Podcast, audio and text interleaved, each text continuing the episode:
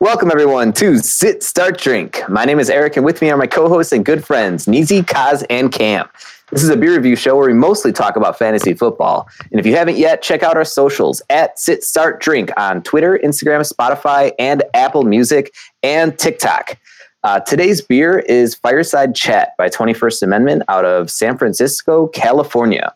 But first, we want to talk about fantasy football. So we'll get to the beer review later. Uh, unlike most of our shows, this is the end of the season. There's really no need to do any recaps anymore. Uh, we're going to go through a couple of topics and just kind of talk about our season. Uh, it's going to be more of a just a vibe and show where we all hang out and you guys can hear two players that we were very excited about and very disappointed about. 12 things that we learned this season and our top three draft positions. So let's start out with the uh, two players that we're stoked about and two players that we're disappointed about. Uh, Cam, who are two players that you were absolutely stoked about this year? Well, before I tell you that, I think we should open our beers.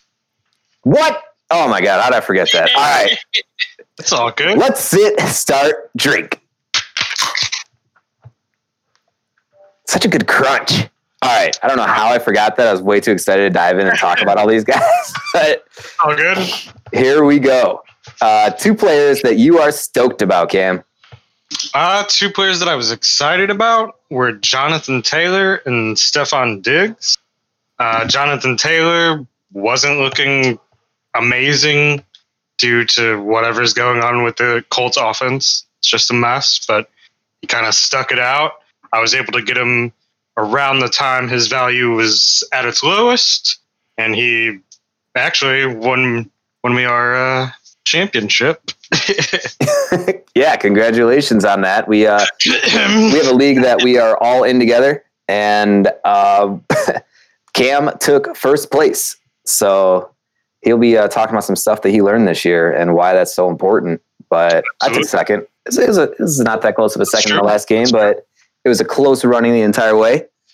So I mean, when you have Alvin Kamara, um, there's really nothing anyone can do to beat you. in the championship game doesn't hurt. Yeah, I mean, it's a nice solid from Mr. Kamara himself to you. Absolutely.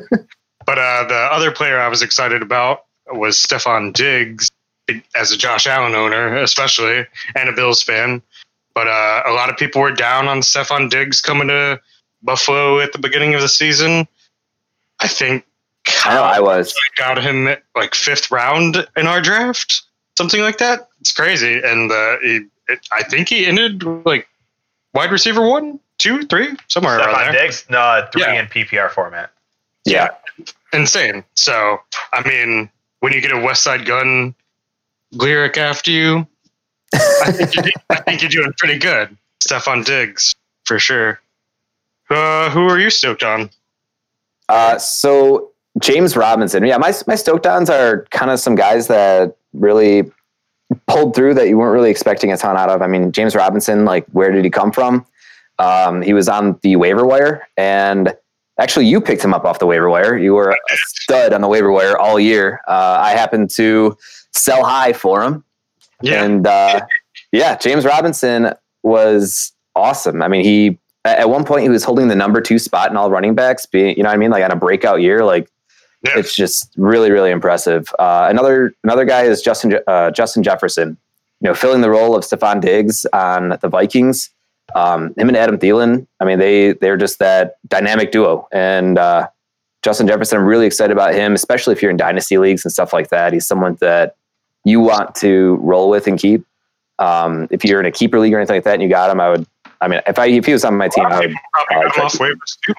Exactly. Yeah. So if you guys have any like like our leagues, we do penalties toward um, next year's draft, and that's how you uh, you claim your keepers. But yeah, Justin Jefferson is a guy off the waiver wire who just was an absolute stud and finished really high as far as his, his uh, points for the end of the year. I mean, he was he was up there in like the top. I think like top ten, definitely. Yeah. Something like that, yeah. How about you, Neezy? Um, I'm just going with the Bears offense, actually. Both Allen Robinson Okay. and David Montgomery. No You're one right, came you're right. close to expecting these guys to come anywhere close they were. And the one thing David that Montgomery had probably the best second half season. Yeah. Yeah. It, it no one expected this from the Bears too, and that's one thing I like They never do. blows me away. That like I didn't expect it from the Bears living in Chicago. Yeah, David Montgomery from week 12 all the way out was just phenomenal. I mean, like not a game under 20 points and he was just in between 20 and 30 the entire time. Like you absolutely count on him. And uh I mean, I think didn't he hold like the most um like yards after touch it like out of running backs or something like that? Yeah, I think it there's a was after something like that. contact. Yeah, like Yeah, after contact, like- after first contact, he had the number one, so, something like that. Yeah. Yeah, I mean it just he's, Well, he's, he's just a like beast. a little pinball. Just like yeah, he's a beast. I Yeah, mean, I'm trying to think of an Down to old the Bears running back that was like him. That I, um, Kaz, you sh- might know who I'm talking about. Um, Warrick Dunn, bro. The guy from the it was Mike Alstott, Warrick Dunn. Warrick Yeah. Dunn was the pinball, and Mike And Alstott was Atlanta like the uh, the bulldozer. yeah, Atlanta Falcons. yeah.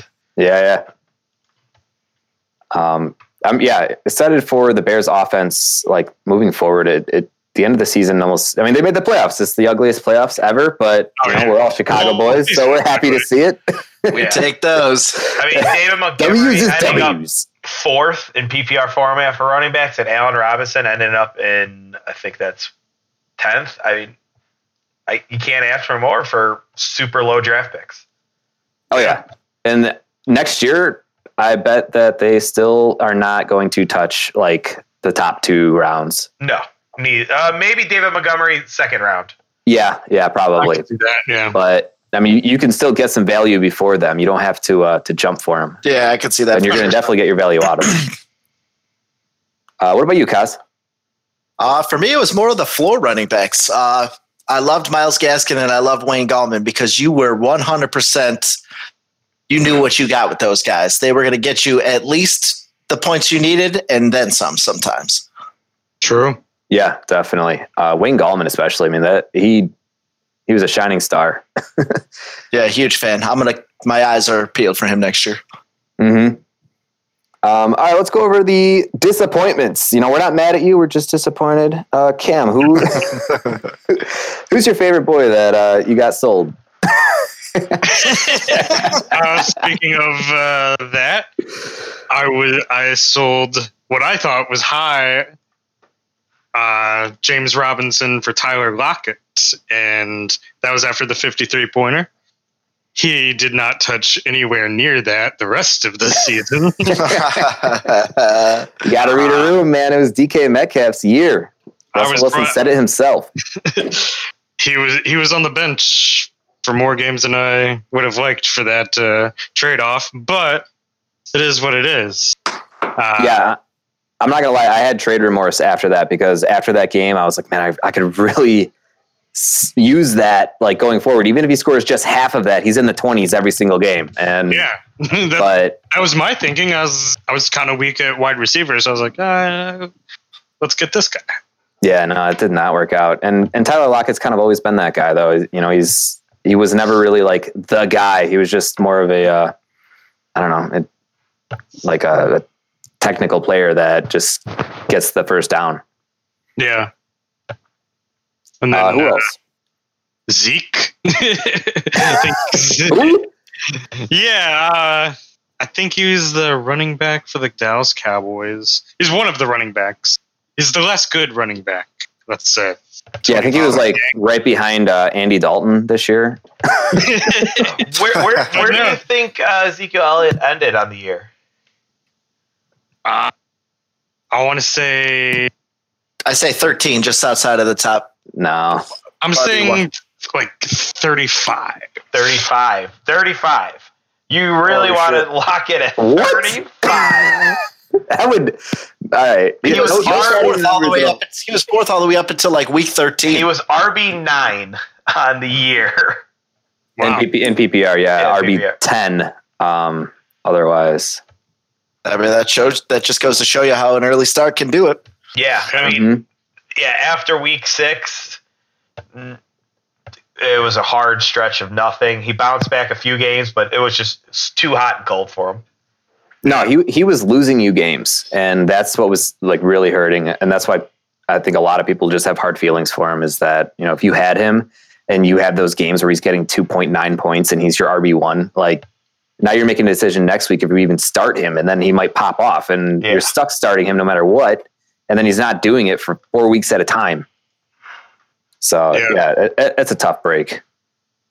Absolutely. Um, my disappointment uh, this season, number one, is Russell Wilson and how you know he did to me like exactly what Jared Goff has done to me in the past, where you think you got this quarterback that you can just start and you could, you know, he has a banging first couple games of the year. He's QB one by a lot, and uh, then he just falls off into this like twelve point guy who's like. Do I start Sam Darnold or do I start Russell Wilson this week? I don't know. You know, like, I mean, so- you actually had to run Trubisky.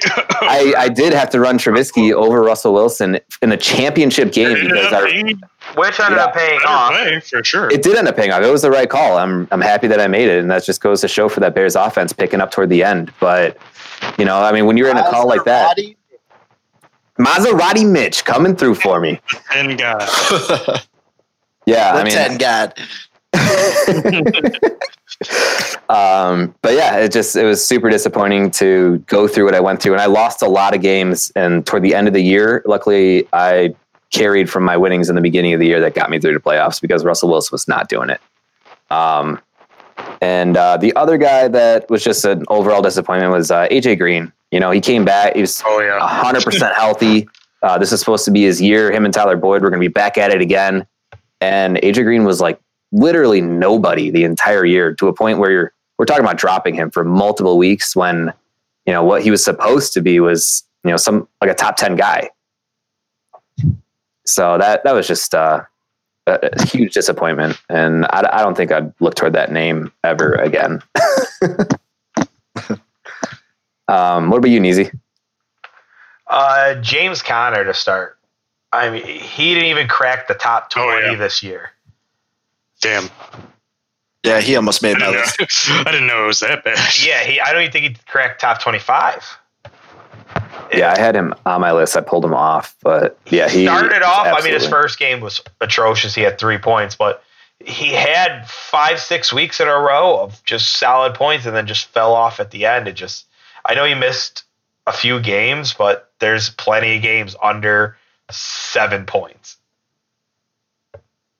like yeah and i mean going toward the end there from week 11 all the way to week 16 um, he scored 1.8 points with the games that he was out Yeah. you know what i mean so like t- when he comes back week 16 you're not even using him you can't trust that because he just came off of a four point a seven point you know like the terrible role.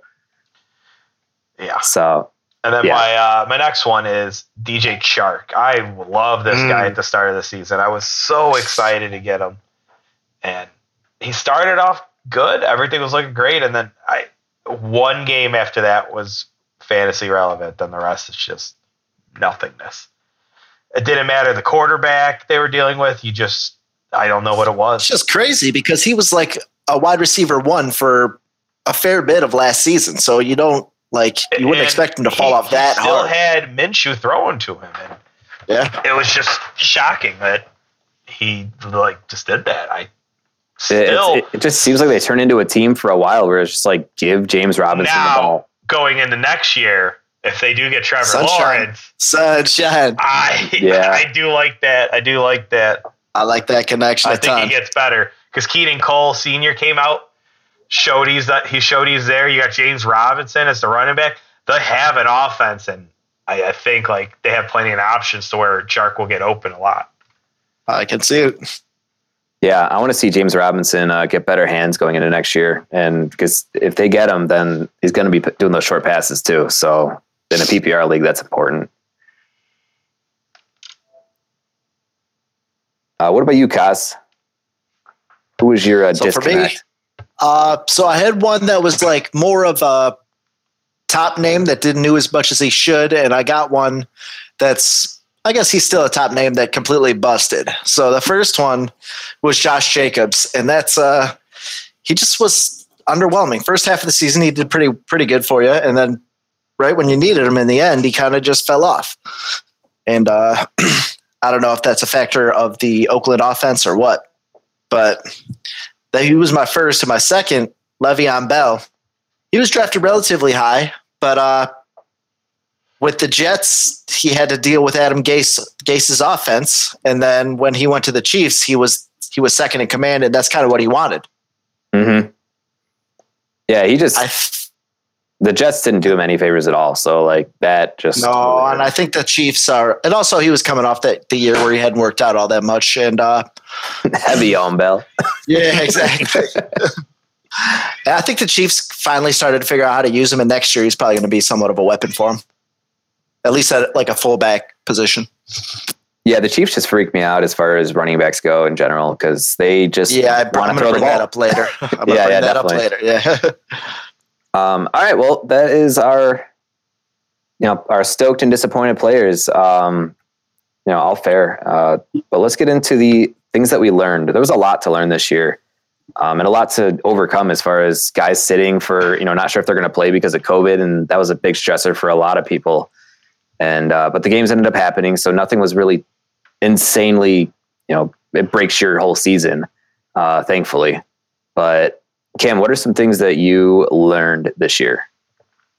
Uh, number one would have to be don't get caught up in name value.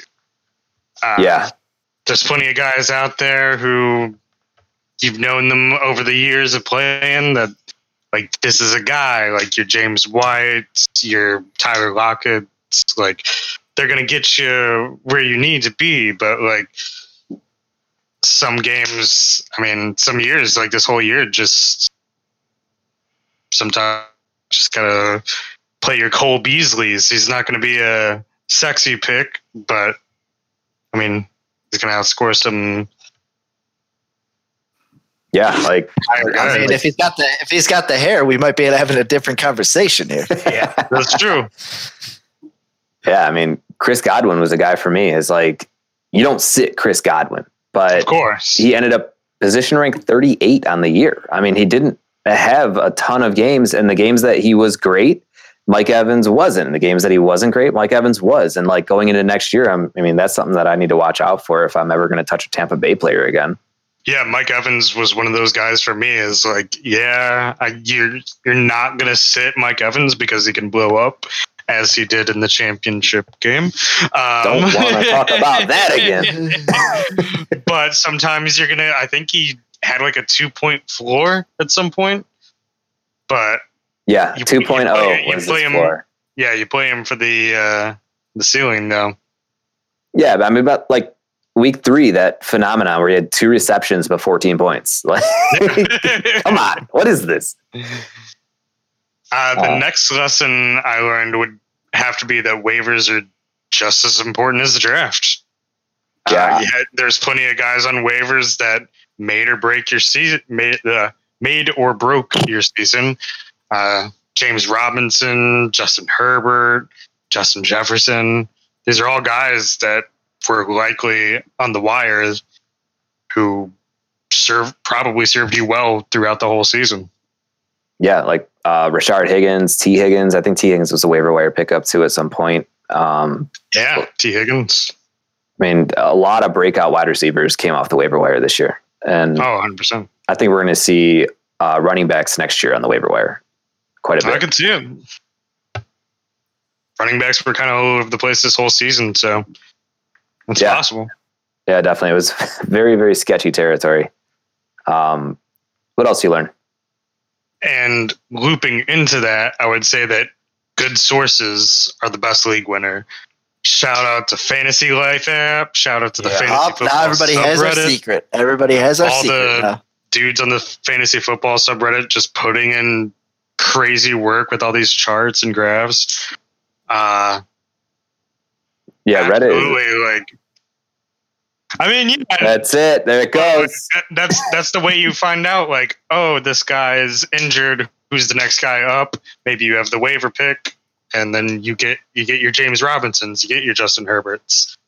Uh, and Yeah, yeah, so, like, and some of the charts that you were finding throughout the year that you would share with us and stuff. I mean, it was just the attention to detail, and it, it's almost like 100%. foolproof calls. Like, there's no way it could be wrong, but you wouldn't know it unless you had all of this incredible information on the spreadsheet in front of you. So, yeah, following those sheets, it gives us a ton of information, and uh, we'll be using all that next year. So keep listening to the podcast and you're going to get in on all of it.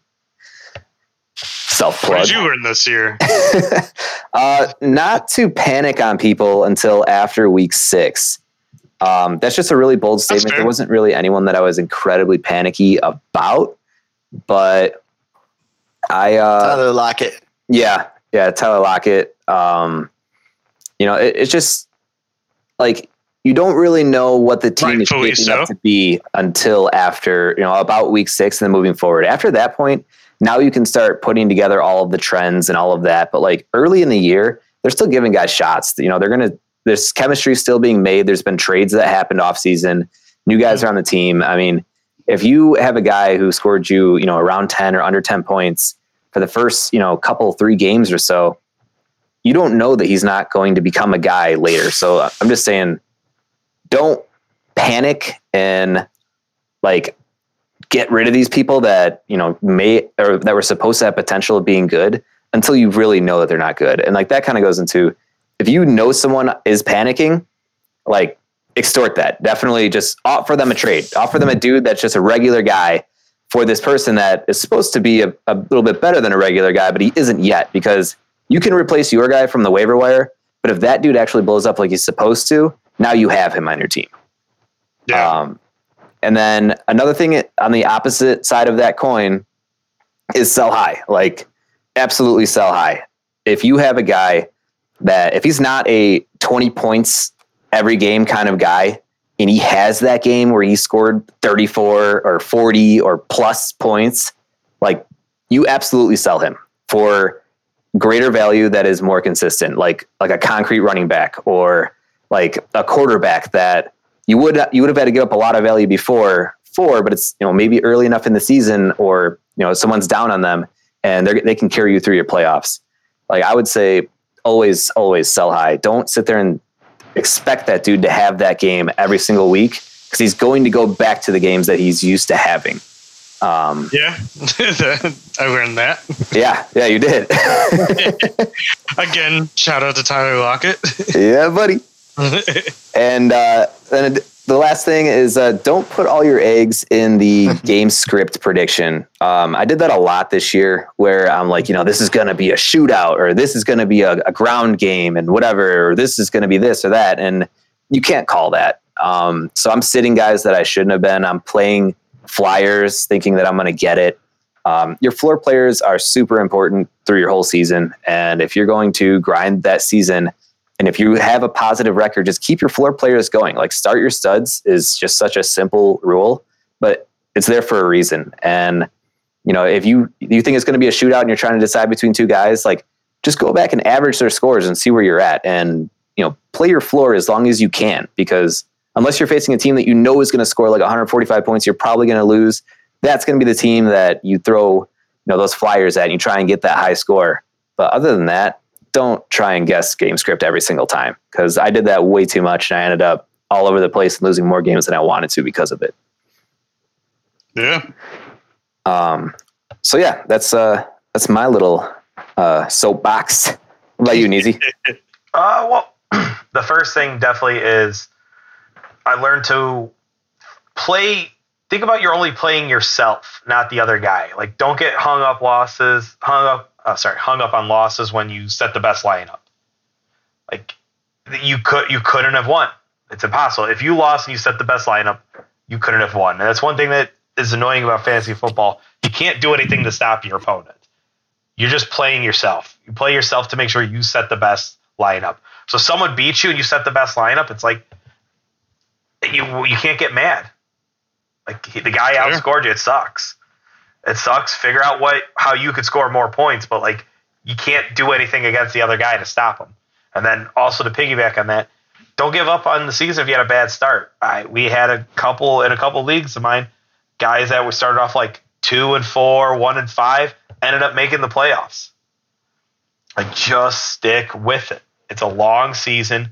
Players get hurt. You can get that wild waiver claim that could change your whole season because you you're top of the waiver list. I mean, there's just a lot of things that can happen that can turn around for you. Yeah, and like there's a good chance that not every single team in your league is really good. So if you're starting out with a losing record, on that same chance, you may have already faced the really hard team. So you may have a wave of wins coming your way if you're in the middle of that. Um, and then on that, don't get hung up, or you know, you're you're playing yourself. You're not really playing your opponent every single time. I'm just going to bounce off that and say like, tinkering leads to stinkering, and like those like last second switches, like oh, I put this guy in last second right before the game started. You almost always hear people regretting that as opposed to like loving that they did that. Like that dude was on your bench this whole week for a reason. Like he should have probably stayed there. But yeah, that's all I had to say for that. Uh, then my next one is tight ends is deeper than you think this year. Uh, Mm. there was a fair amount of sh- tight end streamers compared to the last few years. Like I had to remember at least 15 or 16 tight ends names when last year I only remember four. It's very true. Whoever I Yeah. had, Travis Kelce, Darren Waller, and uh, George Kittle. Kittle. That's all. Oh, Zach Ertz, maybe. But yeah, this year, I mean, Robert Tonyan came out of nowhere. TJ Hockenson, great year. Mike Gesicki, Noah Fant, Hayden Hurst. Dalton Logan Schultz Thomas. was good for a while. Jimmy Mhm. Graham, and then um, Hunter Henry. Hunter Henry was good. Uh, people had him decently high. I'm talking about like guys that like snuck up on you. Like Jonnu Smith was decent. Jared Cook had Sure. some good games, not the best. Uh, and then the Bears, uh, they had Cole Kmet come up in the second half. Cole Look great. Kmet. Like it's just it's it is the big three when you look at the difference from points. Of course. Well, this year is only the big two because uh, Kittle, Kittle. got hurt, but Mhm. the point differential is there is huge. But if you don't have those other guys, like if you don't have those three guys, Well- there's plenty of options to at least keep you competitive.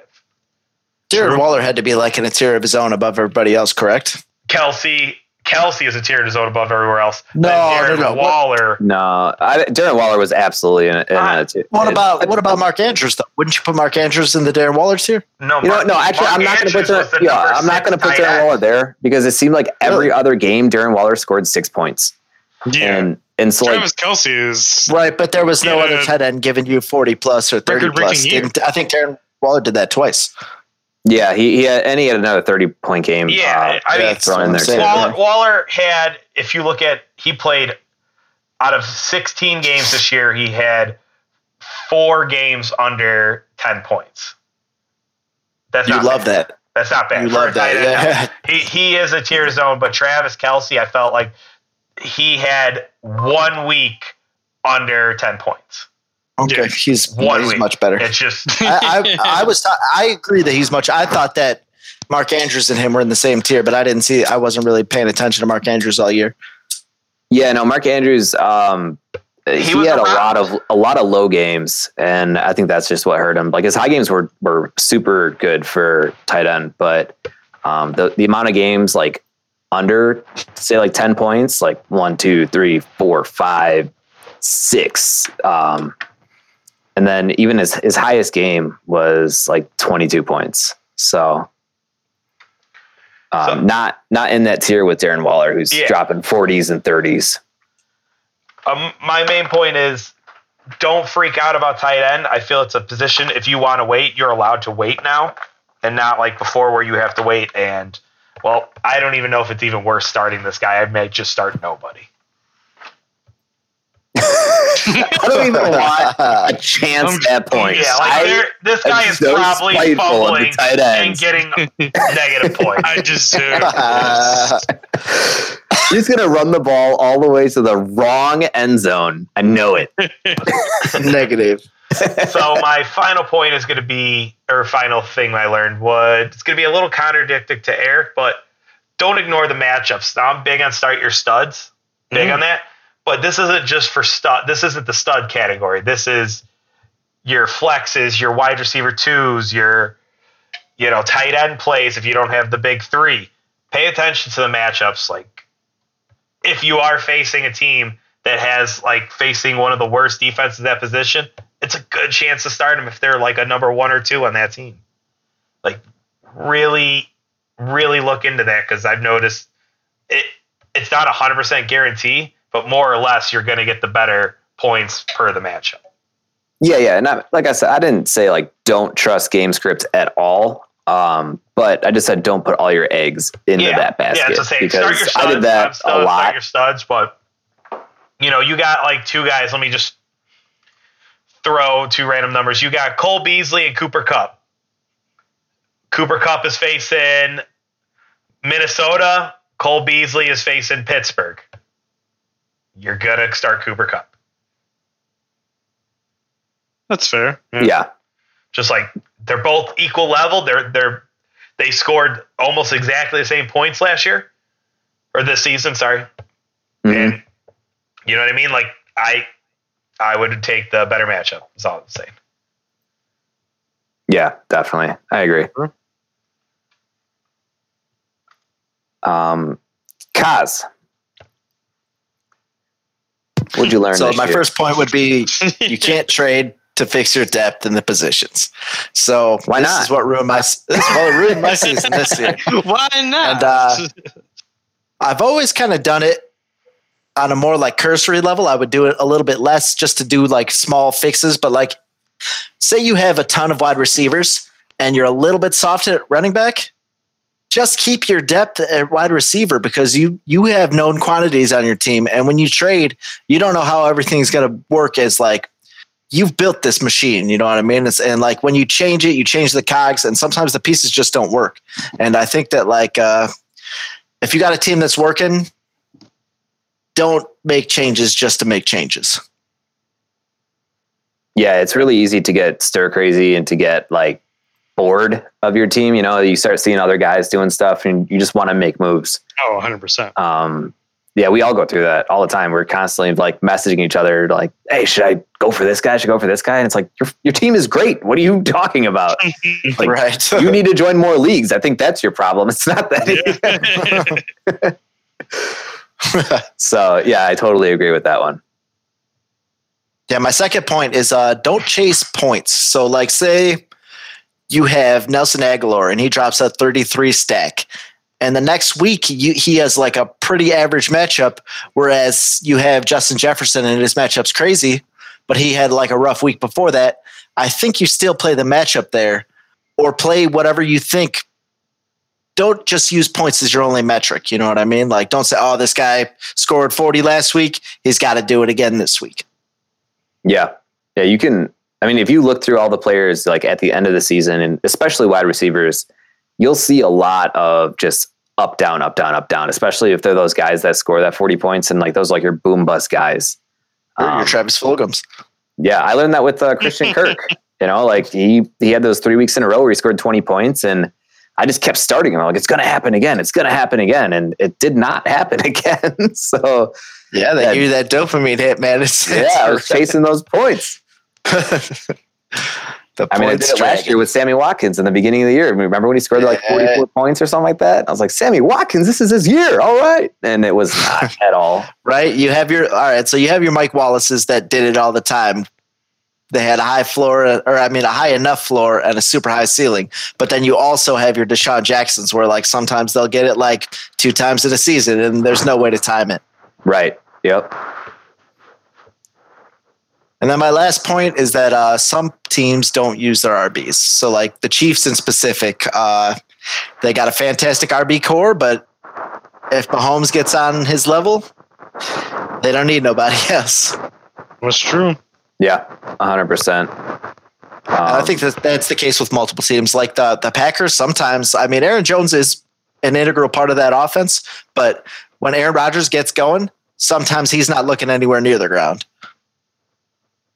Yeah. Like, like Baltimore. Like, you don't need to look at Baltimore's RBs. Um, I mean, and I don't know. Even like Denver, you know, like there's teams that you didn't want to trust their RBs at any given point.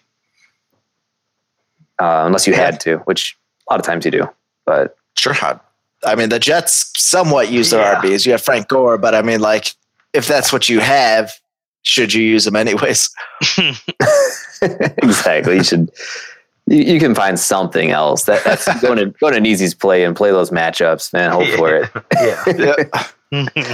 Um, all right. Well, let's get into the top three drafts per position for next year. Um, just a prediction of what we're going to be seeing on draft day.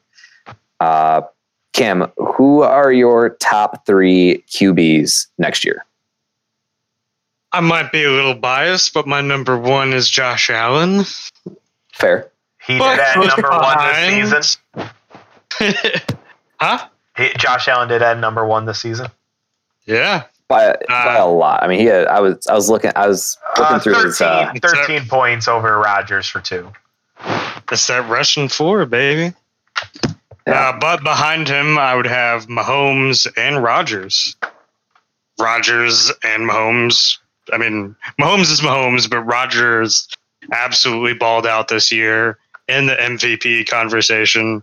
I mean, it helps having a guy like Davante Adams. So those are my top three quarterbacks for sure. I seriously think Aaron Rodgers could have done it without Davante Adams. yeah. Like I'm not saying like he needs like Ooh. it's a e- it makes it easy, but like Aaron Rodgers has done it with a lot of guys for a lot of years.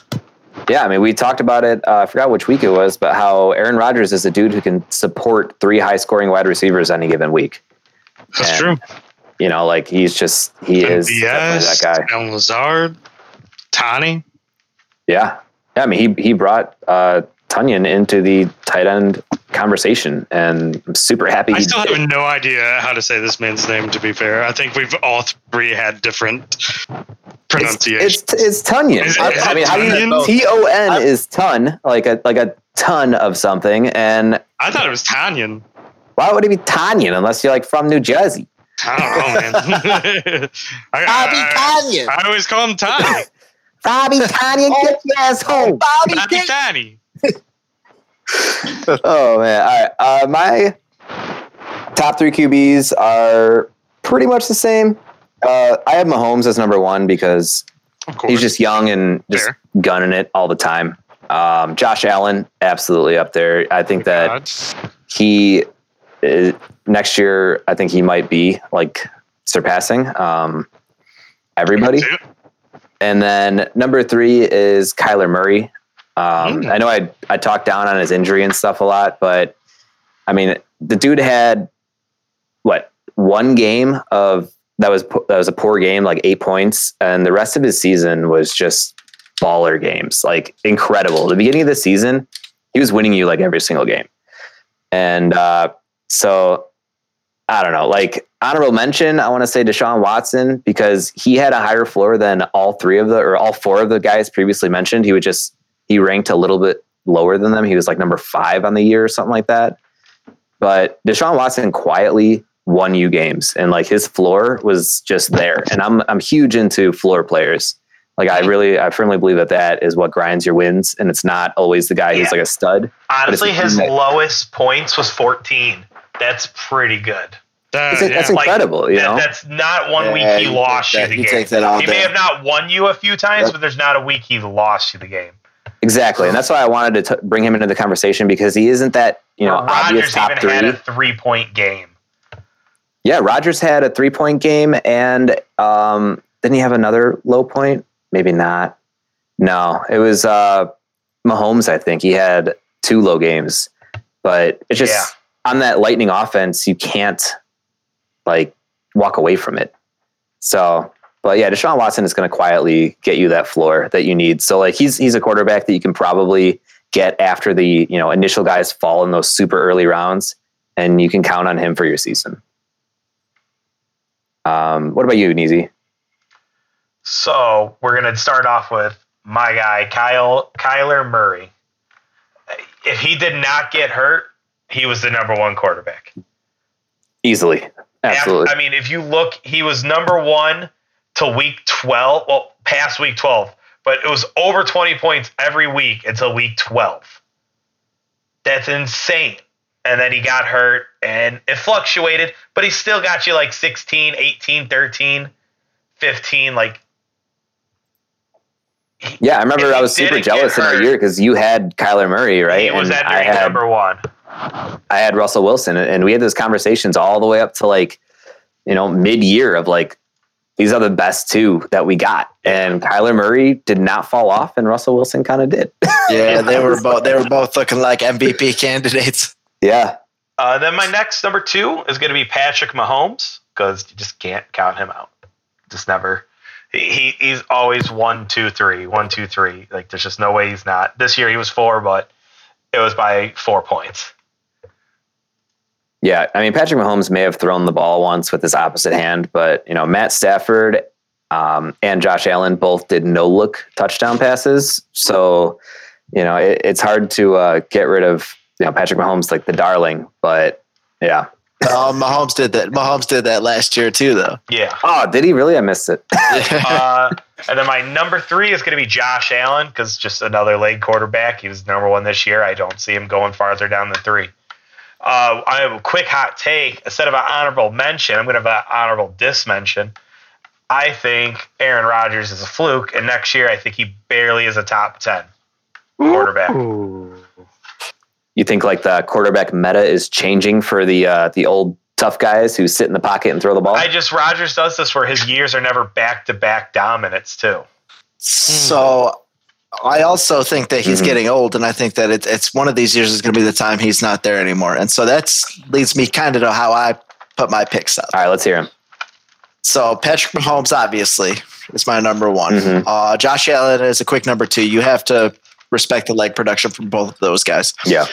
But I misunderstood the question. So my number three is kind of like the, the way the way I draft is if you can't get one of those two guys, if you can't get Patrick Mahomes, if you can't get Josh Allen, I go I let it fall to me and I pick Baker Mayfield up later in the Hmm. draft.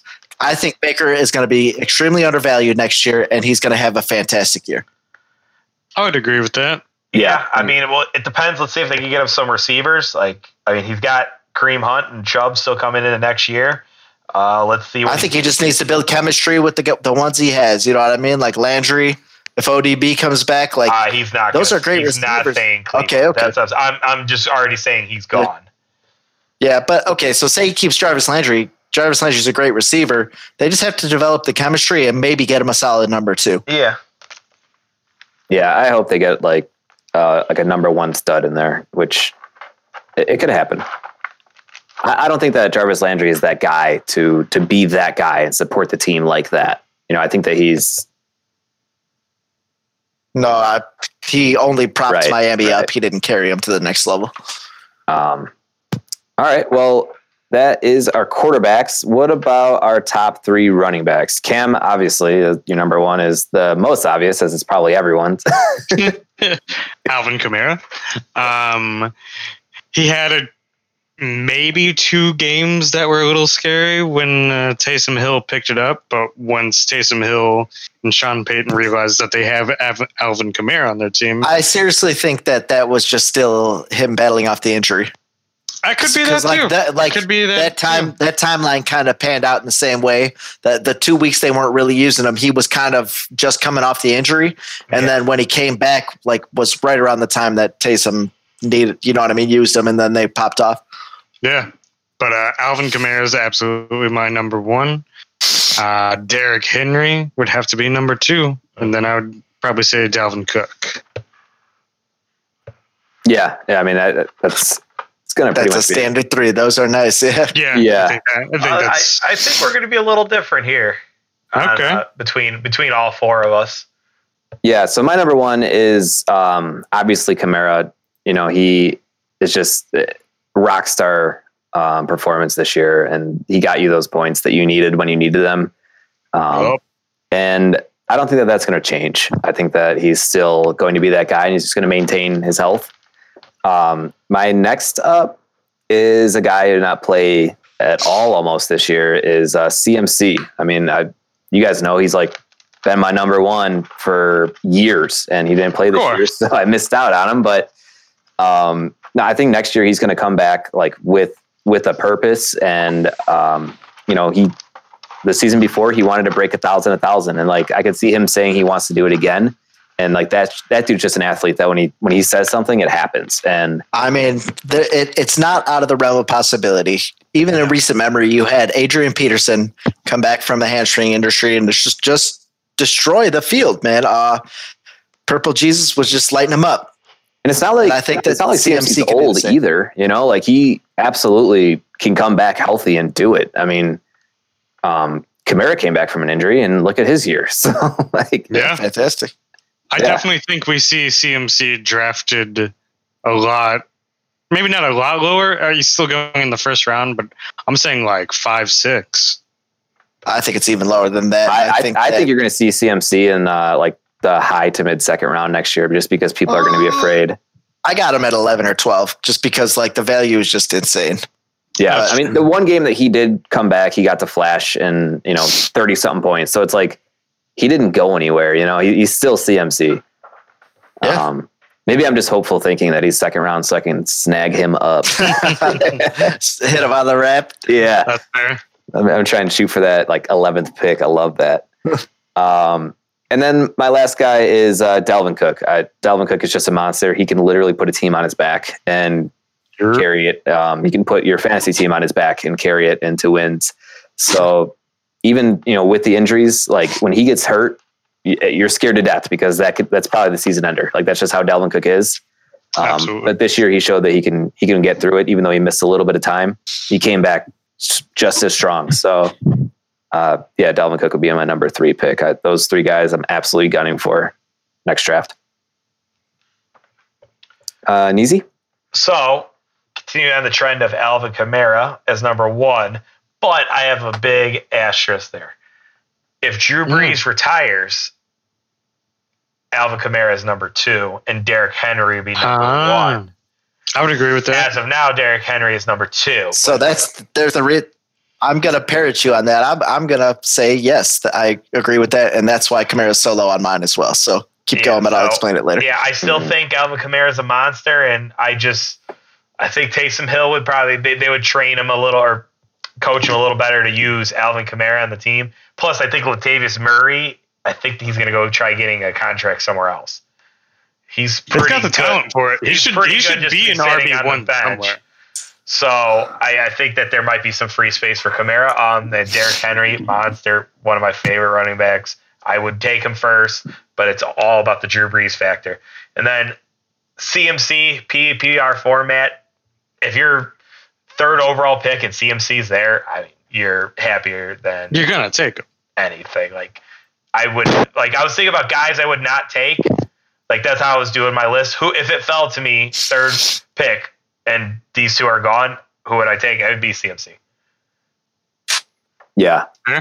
I'm actually looking at your Kamara um, stats. And like like we talked about in the one week, you know, it seemed like Taysom Hill was trying out for the job. For yeah, there's like a Brees' six point and then a ten point, and then he's like, no, no, no, no, no, no, no. Enough of that. Yeah. Go back to Taysom normal. Hill took up like week 11 through 14, and Yeah. it was like 10 points, 6 point, 17 point, 22 point. And if you look at the rest of the year with the Drew Brees connection, like every game is higher than that almost. yeah, and that's what I'm saying. Like it just he wasn't being used as a quarterback. He was using being used more as a show. Mhm. And I don't think they would be able to come out next year, him as a starter, pulling the same stuff. Like they're going to have to integrate him more into as a quarterback role. Yeah. So like, um, where do you think Alvin Kamara would fall if it was Taysom Hill next year? He too. I'm still drafting him too. If Okay. Derrick Henry's gone, I'm He's still he's three. I'm still three for me. too. Yeah, it, only thing a flip flop is if Drew Brees retires. Yeah. Okay. Cool. And then Kaz, how about you? So my number one is Derrick Henry. I think that he's just like he's a power back. Uh, He does play a little bit too physical, so you're a little bit worried about injury. But I still think that like the floor is just insane with Derrick Henry, and he has a ceiling. You can't go wrong. Cook does have somewhat of an injury risk. He's my number two, but he proved this year that he like he can he can overcome that. You know what I mean? Like the past couple years, he's been battling that, but this year he played all the way through. He looked nice, and he's put some monster games up this year. Kamara, my number three for pretty similar reasons as Neezy, but instead of him saying that Latavius is going to get a contract, I think they integrate him in more to a Mark Ingram role, and I think that Kamara is going to get less touches, and I think that between either Drew Brees being old, Drew Brees being hurt, or Taysom Hill just being moved on as like a torchbearer, you know what I mean, passing the torch. Mhm. I think all of those things are going to hurt Alvin Kamara, and I think that he's he's still going to be great, but I don't think he's going to be the best running back out there. Yeah, I mean, I just looking at those stats and like comparing like the Taysom Hill to Kamara connection and like what that was, it that is kind of scary. I didn't even factor that in, surprisingly. Um, but yeah, that's something to, to definitely watch out for. I think that he will fall on my list uh, if if Taysom is the guy, and uh, I think Henry would actually make the list instead. That's what, I, that's what I'm telling you. yeah, yeah, Henry's not going anywhere. So, all right, well, let's talk about wide receivers. Uh, Cam, what are your top three wide receivers? I would have to say Davante Adams at number one. Controversial pick, I know. Shocker. Uh, number two, Stefon Diggs. If you're lucky enough to get Josh Allen, I mean, you're probably going to draft Stefon Diggs before, but I'd, I'm putting Stefon Diggs at number two for sure. Uh, and then Calvin Ridley for number three. oh snap! We have the I mean- uh, we have the exact same list. Really? Uh, Oh, yeah, yeah. yeah, we do. I mean, all right. Well, I guess we were uh, we'll- first and second place, so great minds think We'll- alike. We'll, move along to me. Uh, I also continued with the Davante Adams at number one, but I also think you guys are absolutely insane by thinking Calvin Ridley has a shot of being even a top ten wide receiver next year when the Falcons are going into a rebuild year. They are gonna get rid of Julio. Todd Gurley is gone. Matt Ryan has a chance of gone, and they're bringing a I was rookie about to say Matt Ryan in. might even be gone. Mhm. I don't see him That's a as a thinker. top 10 guy. Um, my number two, I don't know how he's not here after outshining Tyler Lockett the second half. DK Metcalf, each year he's getting better. Each year better than last year. I think next year is his big breakout year, kind of like how this is Stefon Diggs' big breakout year. I think it's for I DK it. next year. And then number three, Tyreek Hill. There's no way you count out Tyreek Hill. He's uh, should be in everybody's top three. I can what since he's been in, I can't remember him not being a top three guy. So, uh, just like Cam and Eric have the exact same three, me and Neezy got the the same three. See, uh, I don't think you could leave DK off this list ever. That man is going to be insane next year. I just think that the Seahawks are shifting back into that run heavy team that they are. No, you could see that last year it didn't work for them. When they let Russ cook, he popped off. And they have to go back to that formula because every time they go back to the run, it seems to start failing them.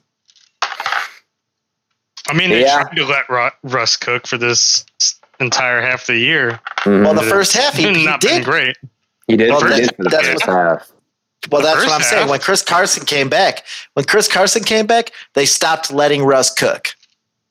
Yeah, and and then there's the word of Rashaad Penny coming back, so you could tell that they were they were starting to structure toward the run team again.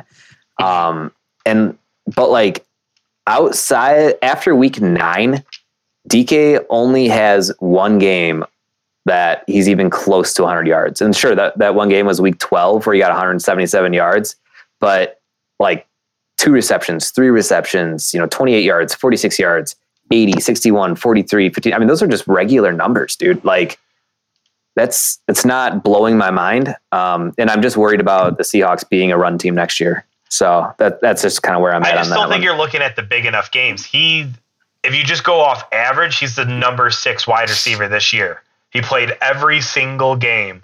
He's averaging 17 points a game. That's the sixth highest average right now. My man I is a physical wide receiver. I I'm willing to say that he has a Calvin Johnson S season next year. Oh man, that is a controversial thing to put those two names together all this year. Okay. All right, uh, that that pretty much wraps it up. I mean, that's that's Yeah. everything, right? Yeah. Yeah. So, That's it. all right. This beer review. So yeah, now uh, the main part of the show is uh, the beer review. What you all came for. Uh, again, we are reviewing Fireside Chat by 21st Amendment out of San Francisco, California. It's like a, a winter sipper. It's a dark beer. Um, Cam, what do you think? I think it's great. It's uh, I'd probably say about a four out of five. It's a nice, like spicy winter. Tastes like Christmas. It's, it's, it's great. Yeah. Yeah, I can definitely see that. What about you, Neezy? I know you're not. Uh, this isn't your favorite. So I kind of want to throw my review away because it's not a fair review, but like as someone who doesn't like this type of beer, uh, I'm still gonna give it a two. It's not. It, it has taste to it. It's just not my thing. But I don't think it's bad to where I would give it a one. So I but I would take don't average my two into that because I just don't think it's fair. Okay. Yeah. What about you, Kaz? Yeah, for me, it's a pretty standard brown. Um, it's pretty smooth, and the spices are nice on the back end of it, but uh, it's a little bit of a boring beer, so I'll give it a three. It's a it's a tasty one. You could take it down any any night of the week, but it's a little boring to me, so I'm going to give it a three. Yeah, I'm I'm in like the same boat as you. Um, it, it, it is like really good. It, it you know kind of tastes like you're next to a fire on like a winter night, if, if that is an, an expression or if you can picture that.